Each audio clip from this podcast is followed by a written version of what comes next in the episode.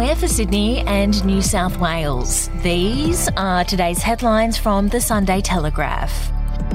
Today, the distraught family of a dead North Shore teenager are imploring young men to open their hearts and urging parents to tell their boys it's okay to cry to prevent more suicides.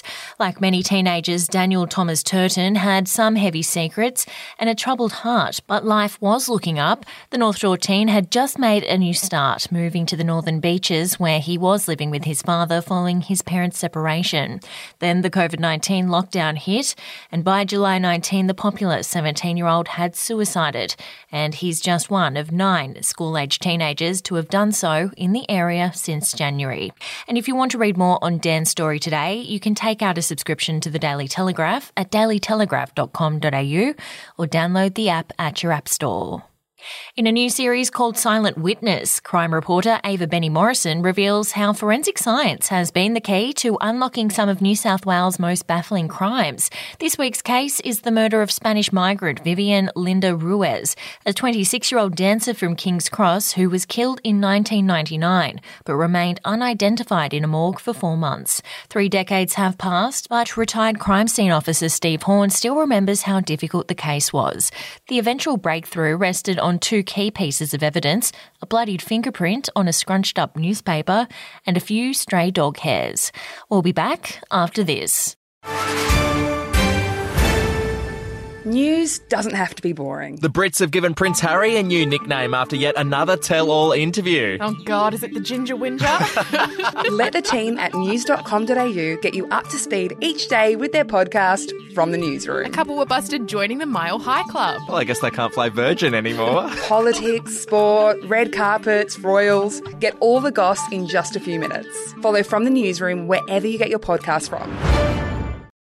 Nazi flags have been flown in public and suburban backyards over 30 times in the past two years, but not a single charge has been laid. Now, there are growing calls for the government to act and stop this racist cancer in New South Wales. State government documents obtained by the opposition under Freedom of Information laws reveal 31 flag incidents were reported to police among 112 incidents of anti Semitism in New South Wales.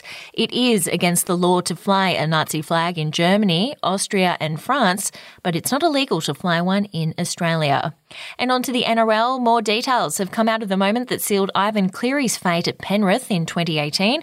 The then Wests Tigers coach was sitting opposite chairman Dave O'Neill at a casual lunch, while Phil Gould, the man who had sacked him three years earlier, was secretly trying to convince Wayne Bennett to join the Panthers. O'Neill insists that at no stage did he try to entice Cleary to break his contract at Wests this week, saying they had just decided that Ivan had to come back to Penrith.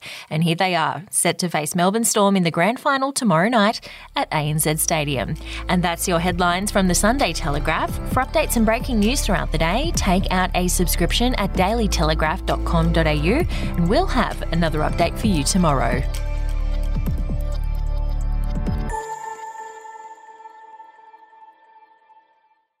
Australian history is full of colourful but forgotten characters, from alleyway gangsters to Cold War spies and eccentric entrepreneurs. There are hundreds of incredible stories of adventurous Aussies that never make it into our history books. Each week, I talk to some of the country's greatest history authors, sleuths, and yarn spinners to uncover the untold stories of some of our most interesting and offbeat ancestors. The show, in black and white, can be found wherever you get your podcasts.